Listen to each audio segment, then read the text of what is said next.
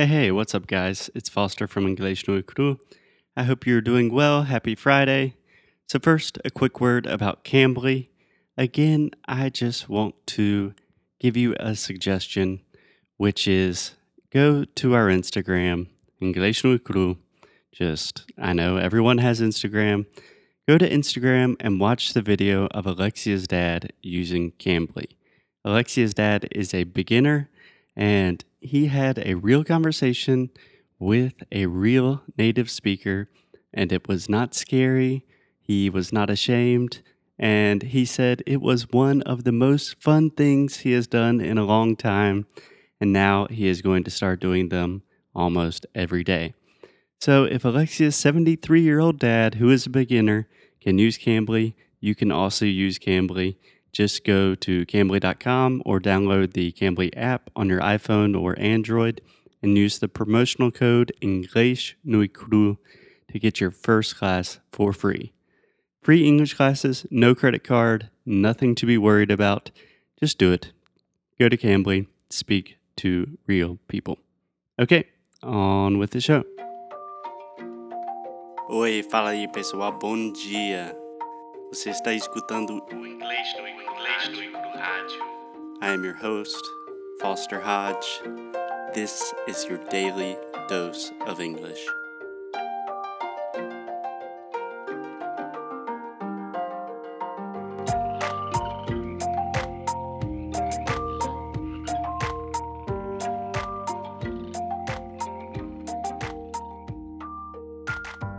Hey, hey, what's up, guys? It's Foster from English no Cru. This is another solo episode. So, I just returned to the US after a long flight from driving to Malaga, Spain, then going from Malaga to Lisboa or Lisbon, then staying in Lisbon for about four hours, and then going from Lisbon to Miami staying in Miami for about four or five hours, and then going from Miami to Atlanta, where my car is, and I'm staying at one of my friend's house for the night. And then later today, I will drive another four hours to my house. So, needless to say, I am extremely tired, and maybe I will say some crazy things in this episode, but that is just something we will have to deal with. Anyways, Alexia is still traveling in Portugal with her dad. I am very jealous of her. So, for the next few episodes, it will just be me. I'm very sorry. But in a few episodes, Alexia will be back in action, back on the show. But it is probably a good thing that is just going to be me because this week or today and a little bit next week, I'm going to continue talking about this article Six Reasons Why Brazilians Do Not Speak English. And I imagine it is probably very difficult for Alexia to say bad things about Brazilians. And really, it is also very difficult for me to say bad things about Brazilians because honestly, I love Brazil, and the reason I love Brazil is because I love Brazilians. But in all honesty, I am not talking about Brazilians specifically. I am talking about the Brazilian educational system. So please, please do not judge. Please do not be offended with the episodes because really the point of these episodes is not to criticize the educational system in Brazil, but, um, you know, education is a really difficult thing to to find funding for. It is something that most countries, including the United States, have a lot of difficulties with. So, really, the point of these episodes is to think about the problems um, that exist in the Brazilian education system and to think about what they are and how we can provide solutions to them and how we can think about better ways to improve the state of English teaching in Brazil. So, without further ado, let's get started with the first point from the article, which is almost everyone in Brazil studies English, but no one speaks it properly. I think this is a very good point. So, first, let's take a look at some facts. The article says 57 million students attend the primary and secondary educational system in Brazil, Because of this, Brazil has one of the largest numbers of non native English students in the world.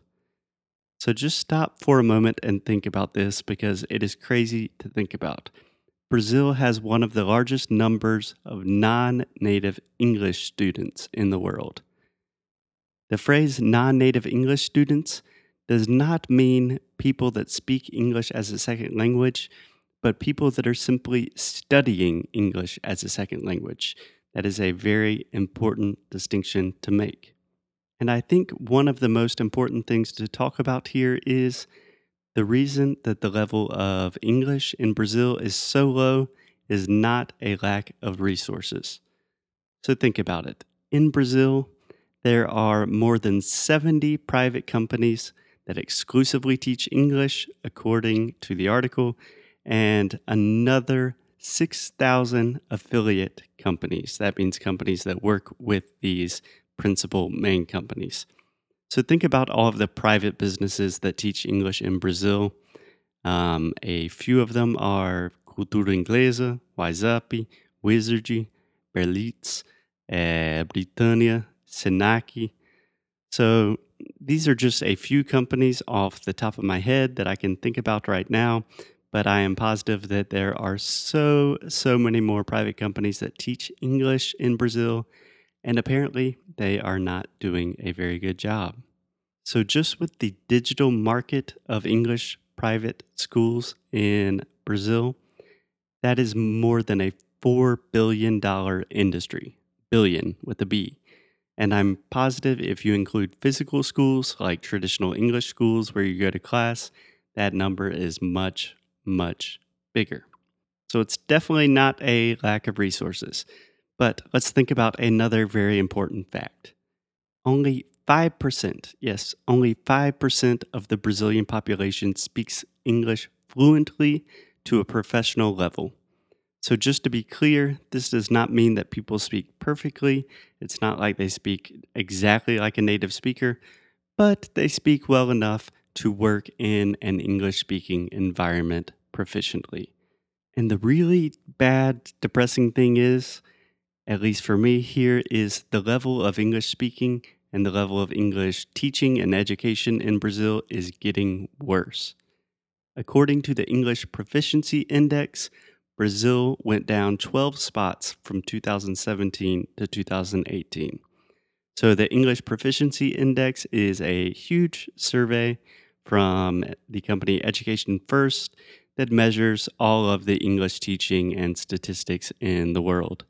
So, last year, Brazil was ranked number 41 out of 88 countries measured and this year it was ranked number 53 out of the 88 countries that were measured in this survey.